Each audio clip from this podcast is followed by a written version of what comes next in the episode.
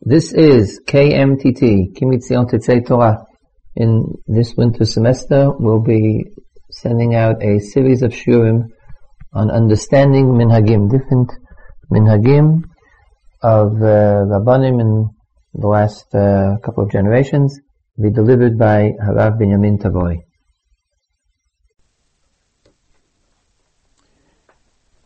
In a year of shiurim about minhagim, of our rabbis, and mostly I talked about the Vilna Gaon and the Soloveitchik family, it would be really remiss not to talk about Reb Chaim's attitude toward Pikuach Nefesh.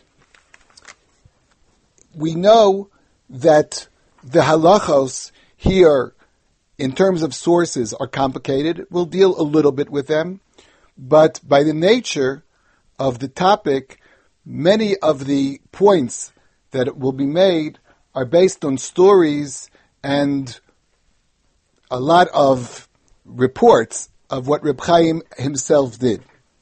We'll begin with the question of Pikuach Nefesh on Shabbos. In the book called Halichos Hagrach, it mentioned there that Reb Chaim felt that even in a Sveik Sveika, the the din would be that you're Mechal Shabbos. Now, how far does a Sveik Sveika go? The Shulchan Aruch pointed out if a fire broke out in one area, and maybe it would come to another area, and maybe there would be sakana, so you were allowed to put out the fire. And he brings another case there also of a Sveik Sveika. So Reb Chaim felt Sveik Sveika, you could be Michal Shabbos. The stories that are told are rather remarkable. A person asked him if you could be Michal Shabbos to save a person from going to the Russian army. And the person said that you're allowed. Reb Chaim answered that you're allowed. And why was that true? So he said that it could be that if the son goes, if the boy goes to the army for a number of years, maybe war will break out. If war breaks out, maybe he'll be sent to the front. And there, there's Pikuach Nefesh. That's called the Sveik Sveika of Pikuach Nefesh. Now, other stories are brought in this Sefer to tell you how much of Chaim was insistent upon being Michal Shabbos. And of course, the well-known line is that they said to Reb Chaim, "You seem to be a big makel on Hilchah Shabbos," and Reb Chaim's answer was, "I'm not a makel on Hilchah Shabbos. I'm a machmir in the laws of Pikuach Nefesh." But in truth, some of these stories that are told seem to be rather remarkable in Reb Chaim's attitude toward Pikuach Nefesh on Shabbos. The story was told by Rav Soloveitchik and also quoted in the Sefer, quoted other places, that one time when the Rav was a little child and he was ill on Friday night, and a doctor came to see him. Reb Chaim asked the doctor if there's enough, another, enough light to check the young fellow. And the doctor answered, yes, there's enough. Reb Chaim asked him, would there, would it help if we increase the light? And the doctor said, yeah, it would be okay. He didn't seem to feel that it was really, really necessary. But Reb Chaim immediately told people to go light, adjust the light, bring more light. And he felt that anyone who did not listen to what he said immediately was really incorrect. You should do exactly what he said. Now, this area, this topic of what the possibility of Pikuach Nefesh is, in order to be allow Chil Shabbos, is really a question that people have discussed and written about. Rabbi Akiva Eger, in a tshuva, wrote that you don't need a sakana,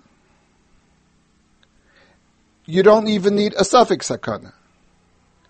If there's a far-fetched chance, and he uses the words Achas mini elef. one in a thousand that a sakana could come about. Normally, we wouldn't think it's really sakana. We don't even think it's a safek sakana, because maybe there could be a sakana. That would be enough to be Michal Shabbos. Rav Shlomo Zalman quoted this in his Sefer Mincha Shlomo Chelek Beis, Simin Chavtes. And Rav Shlomo Zalman commented, basically, what is considered a Safei Pikuach Nefesh and what's not, how do we de- determine it? I, Shlomo Zalman wrote in his modesty, I in my onyi, my uh, poverty, my paucity of knowledge, I thought about this a lot.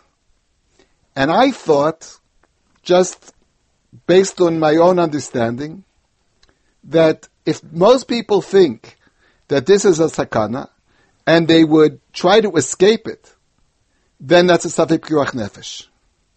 But if most people don't fear this at all, then it's not considered sakana. And he gave an example of giving shots to children.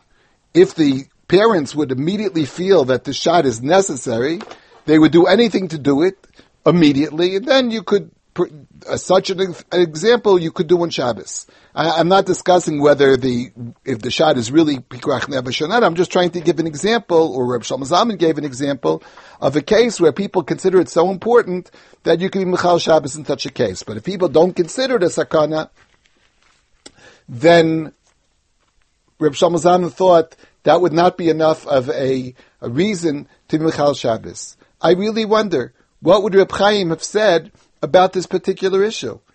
The stories that were written, and there are other stories in the book, seem to be even much more far-fetched cases of Pikuach Nefesh. And let's also remember that a Sfeik Sfeika in Reb Chaim's vocabulary in a halacha was not even considered a major halachic issue in terms of Yoredeya.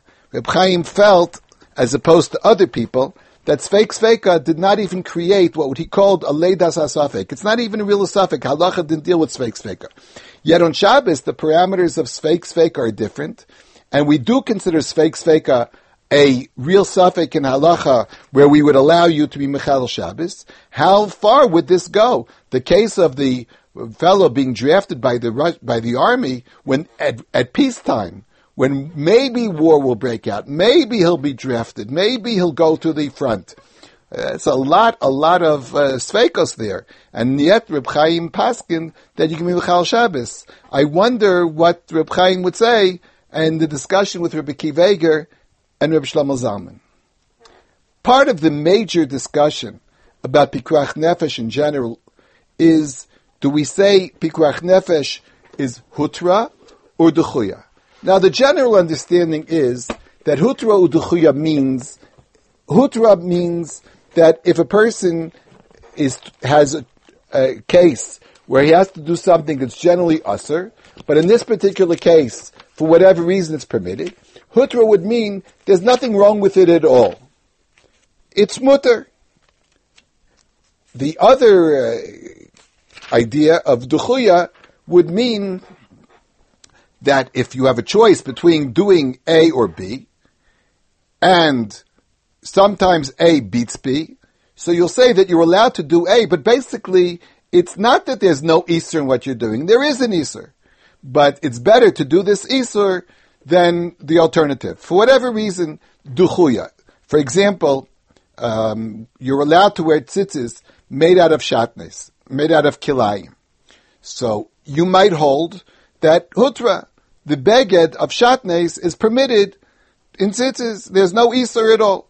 Or you might learn really it's not permitted, but since you only have one pair of tzitzis, the mitzvah of tzitzis would overcome the isur of shatnes. The simple nafkamina, the simple difference between these two understandings in terms of tzitzis would be what Reish Lakish said.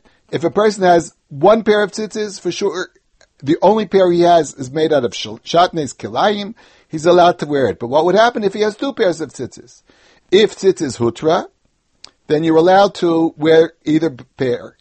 If you would say duchuya, then you would say that he should wear only the pair that doesn't, the tzitzis that do not have shatnes in them. In general, there are a number of areas in halacha where A overcomes B. For example, bringing karbanos on Shabbos. For example, doing a bris on Shabbos. In all the cases that we raise this issue of A overcoming B, we would be able to ask the question, if is it hutra or duchuya? And you do not necessarily have to give the same answer in each case. Some things might be hutra and some things might be duchuya. The real question that we're going to discuss, by the way, the, this discussion, the way I pointed it out, Hutra Duchuya is the classic understanding of Hutra and Duchuya. There is a very interesting sefer by Rav Rifkin, who was Rosh Hashiva in Tarvadas, who wrote a sefer called Tiferes Tzion. In his sefer, he questions this definition very much and suggests a new possibility of understanding Hutra and Duchuya. He begins with one assumption. Is it possible that the Torah told you to do it and yet it's wrong? How could it be that the Torah told you to do something that at the end you're going to say, well, you do an Avera Ki'ilu Beheter? And therefore he reinterprets the whole Machlokas. But let's go back to the concept of Shabbos. Is Shabbos Hutra or Duchuya? Now, if we read the Rambam in Hilchot Shabbos, Perik Beis Halacha Aleph, uh, just by the way, Professor Chaim Soloveitchik wrote a very interesting article to explain why the laws of Pikuach Nefesh are in, in Perik Beis. Before the Rambam really gets into Hilchot Shabbos, he talks about Pikuach Nefesh. It's an interesting article in in the order of the Rambam of Hilchot Shabbos. But the Rambam does say, Perik Beis Halacha Aleph, Duchuya hi Shabbos Eitzel Sakanas Nefashos Kishar Kol Mitzvos. That sentence is really laden with shades of meaning. The Rambam used the words that Shabbos is Duchuya like other mitzvos by Pikuach Nefesh. Now, the simple meaning of the words Duchuya Shabbos would teach us that Shabbos is Duchuya. And therefore, it's really wrong to be Michal Shabbos to save someone's life, but the greater good, Pikuach Nefesh, defeats it, but it's Ki'ilu that you're doing, uh, uh, the isur Shabbos is there, Duchuye Shabbos. But then the Ram goes on to say, Leficha bo sakana osim lo kol. And therefore, a person who is in, his life is in danger, you're allowed to do kol. Now, what does kol mean? Kol seems to mean whatever. That's the way the Maggid Mishnah seems to have interpreted. You're allowed to do whatever, even things that are not necessarily pikuach nefesh. If you would say that that's duchuya, why would you allow to do kol tzarachav? unless you reinterpret and say kol tzrachav only means kol tzrachav for saving his life. But everything else would be forbidden. I think that Reb Chaim interpreted as the Maggid Mishnah, osim lo kol tzrachav, that you're allowed to do whatever. Anything at all. But as we continue in the Rambam, we'll see perhaps an even greater problem. In Halacha Gimel, it says when you do save a person's life on Shabbos, you should not do it by non-Jews, not by minors, not by slaves, not by women. In order that Shabbos should not be mistreated. But it should be done by Gedola Yisrael v'Chachameim. Gedola Yisrael might really mean the biggest Hamid Chachamim, or it might only mean Gedola Yisrael, the, as opposed to Ktanim, adults.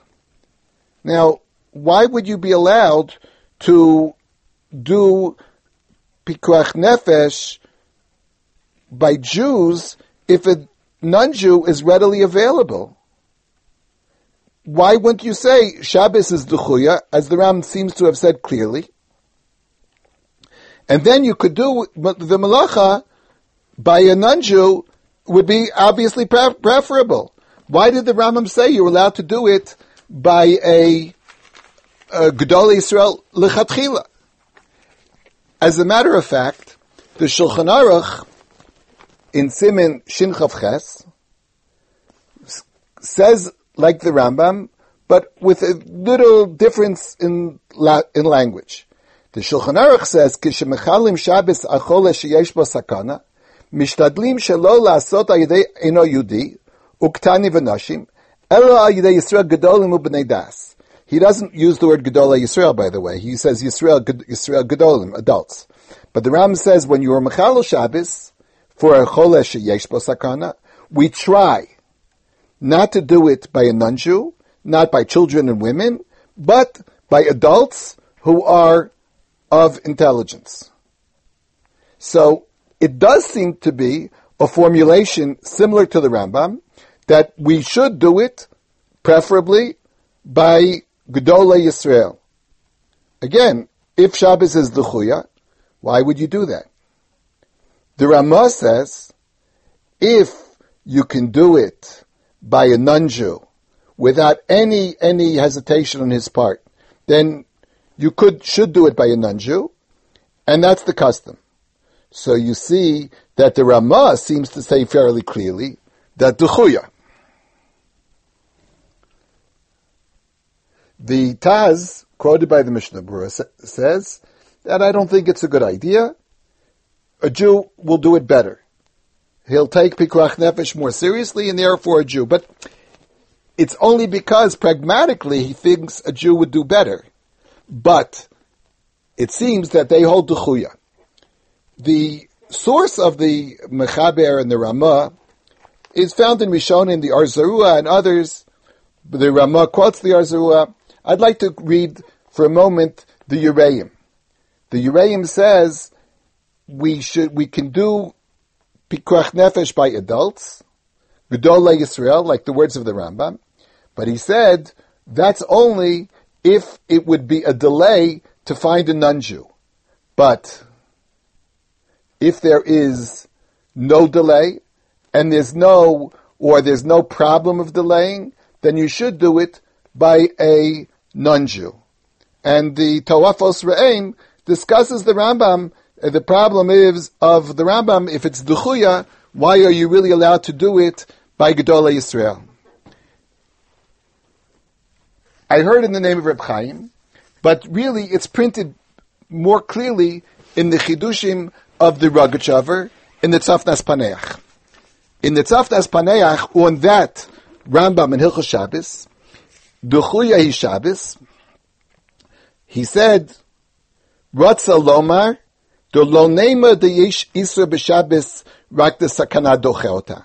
The Rambam meant to say, don't think that there is something wrong, you're doing something wrong, but sakana overrides it. Rak the sakana. But the concept of Shabbos is pushed away because of the sakana. Now, most people did not read the Rambam that way. They read the Rambam Duchuya Shabbos that the Rambam meant Duchuya, and therefore, as I pointed out, the problems of why is it done by a non-Jew? Why could it? Why could it? Why should it be done by a Jew rather than by a? Why should it be done by a Jew rather than a non-Jew? Or what called Sarko means present problems. However, the Rogachover some, somehow took the word Duchuya Shabbos and said not the isur of Shabbos is, is Duchuy. Shabbos is Duchuy. And he, again, in Halacha base, when the Rambam says, Klolo shel davar, he says, the gabi chole, af shehein below hein lo yamus. Even if what you're doing for him will not endanger his life, you're not saving his life. You're doing things that he, because he is mesukan, he is chola sheish basakana, osim lo katzrachav. How far do we take Osim Lo Rachav? I once heard, but again, I do not have this in print, but I once heard, at least I don't know where it is in print, but I once heard that Reb Chaim said, any chole, sheyesh sakana, whatever he asks for, you give him. Even though the doctors, not even he, really think that this is an issue of Pikuach Nefesh, but to Chuya Shabbos, it's as if for him, it's not Shabbos at all it's a remarkable perush in the Rambam, but I think that's what Reb Chaim understood, that Shabbos was Hutra and not the Chuya, although the simple meaning of the words of the Rambam seem to say, Duchuya hi Shabbos. Let's leave the laws of Shabbos for a moment and go to the laws of Yom Kippur.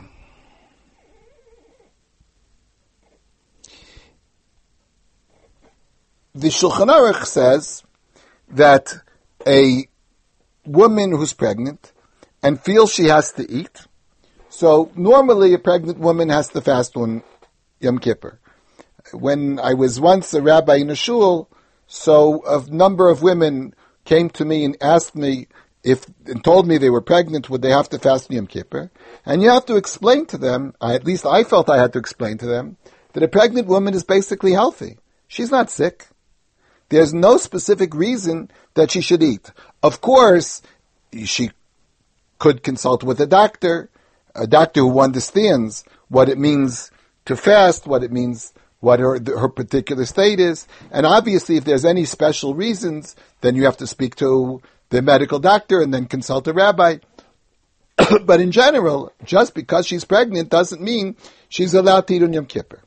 However, the Shulchan Aruch says that a woman who's pregnant who feels that she has to eat, so you give her food to eat pachos pachos mikashiur. Exactly how much to give her and how much time and how much water, liquid, that's not the issue right now. But the idea is machilim pachos mikashiur. It's well known that Reb Chaim did not approve of this practice, which was, became a general practice for every cholesh yoshbo sakana. Reb Chaim would say to the person that you should eat regularly.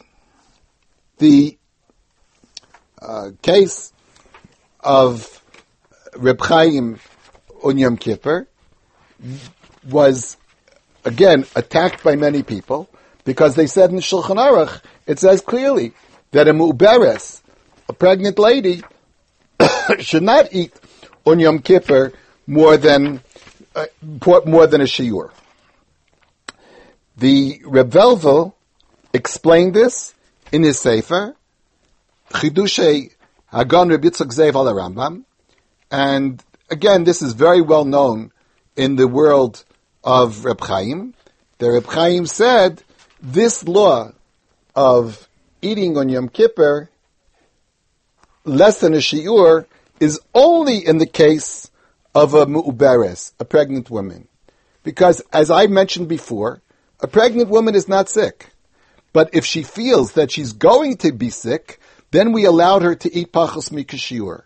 That halacha of pachos mikashiur is only in the case where a person is not in a situation of sakana, but we're afraid he might come to a situation of sakana.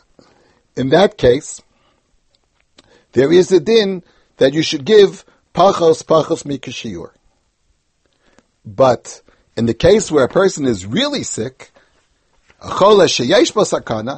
then eating is good for him, and there's no isur to eat, and therefore he should eat regularly without shiurim. When Reb Chaim was asked about this many times, his son reported, and this is quoted in this book that I use, Halichos Hagrach, the, the Reb Velvel said that his father always used to give another reason. Whenever anybody asked him about eating in Yom Kippur, Sir Chaim would say why it's good for him to eat, why in this particular case it's good for him to eat. But Reb Velvel said the truth is the Reb Chaim thought I don't have to give an explanation. Once he's a chole sheish sakana, then he's allowed to eat without any limitations whatsoever. He just would add the reason that people shouldn't uh, think that any special reason. But he wanted to make sure that people understood and would eat on Yom Kippur when necessarily, when necessary, but eat full uh, shiur. One of my friends, uh, Rav Horowitz, told me that many, many years ago his wife gave birth and had twins just before Yom Kippur. He went to Reb Velvel and told him that he had twins just before Yom Kippur. So Reb Velvel said to him, Mazel Tov, but please do me a personal favor and go to your wife and make sure that she eats on Yom Kippur. So the man said to Reb Velvel, I understand she gave birth just before Yom Kippur. I understand you why you told me to, that she should eat on Yom Kippur. But why did you tell me to do me a personal favor? Why is it a personal favor? Because Reb Velvel said, I know you, I know your family. I'm be afraid that your wife will say she'll be machmir. And if she would refuse to eat on Yom Kippur, I would have to come to your house on Yom Kippur to make sure she eats. And I simply don't have the strength to go. So you'll be doing me a personal favor and saving me the trip on Yom Kippur if you make sure that your wife eats on Yom Kippur. Again, this is the, the, an example of Reb Chaim's approach to Pikuach Nefesh, where he was matir in Pikuach Nefesh. It's also known that when Reb Moshe Soloveitchik, the Rav's father, Reb Chaim's son, went to become a Rav for the first rabbinic position that he held, Reb Chaim said to him certain instructions about being, uh, becoming a Rav of a community, and he said to him, the one thing I request, I'm telling you that you have to paskin, according to my opinion, that a cholesh yesh sakana, you give him regular food. That is the basic law of Yom Kippur. There were people who said that they'd rather be machmir. Reb Chaim's approach was that there is no, there is an isur to be machmir because Pikuach Nefesh is overrides the laws of Yom Kippur. Someone told me a story that happened in America. A certain elderly gentleman was told by his doctor that he's not allowed to fast on Yom Kippur. And he told the doctor, look, I'm an old man. What's the worst thing that can happen? The worst is I'll, I'll collapse and die. So, okay, I'm an old man. I, my whole life I never ate Yom Kippur. I'm not willing to eat on Yom Kippur. The doctor called the local Rav and told the Rav that he should make sure that this person eats on Yom Kippur. It's really Pikuach Nefesh. So the Rav called the person in and he said to him that I want you to make sure that you eat Yom Kippur. And the person refused. He said, no, I'm going to fast Yom Kippur. So the Rav's response to him was that I can't force you to eat. However, I want you to know that if you do fast Yom Kippur, you will never get another kibbud in this shul. And the person said, why? I'm just being machmir on Yom Kippur. He said, because the halacha is clear that you really have to eat on Yom Kippur. But you say that although God, the halacha, told me to eat on Yom Kippur, Yom Kippur to me is more important than ki'ilu, the words of halacha, the words of God. And therefore, you're basically an Oved Avodah. You're saying Yom Kippur is uh, like something that I have to give a lot of respect to, and it beats the world of halacha. And that is wrong. I felt this, this story is a remarkable story, but it shows how much we take the idea of eating on Yom Kippur very seriously. Achole sheyeshba sakana. The last point that I'll have time for today is eating on fast days. Not Yom Kippur, but let's say Shiva B'Tamaz Asar B'Tevis. Reb Chaim felt, not only are you as a cholesh yesh sakana allowed to eat, but a cholesh ein sakana. Now, cholesh ein sakana doesn't mean a person doesn't feel well. Cholesh ein sakana needs a halachic definition. What is considered a cholesh ein sakana? But a cholesh ein sakana is not required to fast on a fast day at all. The din of a fast day, like Shiva Sabatamas, Asar B'Teves, are dinim derabanan, and they made these dinim, they imposed these dinim on healthy people. But a person who's a cholesh she'ein sakana, even a cholesh she'ein sakana, so there's no din of a fast day at all for him. It's not that it's a fast day, but he's allowed to eat. The Chachamim never made it a fast day for him. The Rabbanan who made the laws of fast days never made this for him at all. I heard a story once that a Reb, Reb Velvel in his house wanted to make a minyan for mincha on a fast day. And they finally assembled 10 people and were about to daven. And Reb Velvel told his son, go get me a different person. I don't want these 10 people. So they asked him why. There were 10 people. So he said because one of those people had asked Reb Velvel before the fast day if he should fast on that fast day. And Reb told him not to fast. So his son said, I know that, but the bottom line is he did fast. He told me that he fasted. So Reb said that fasting is not considered fasting.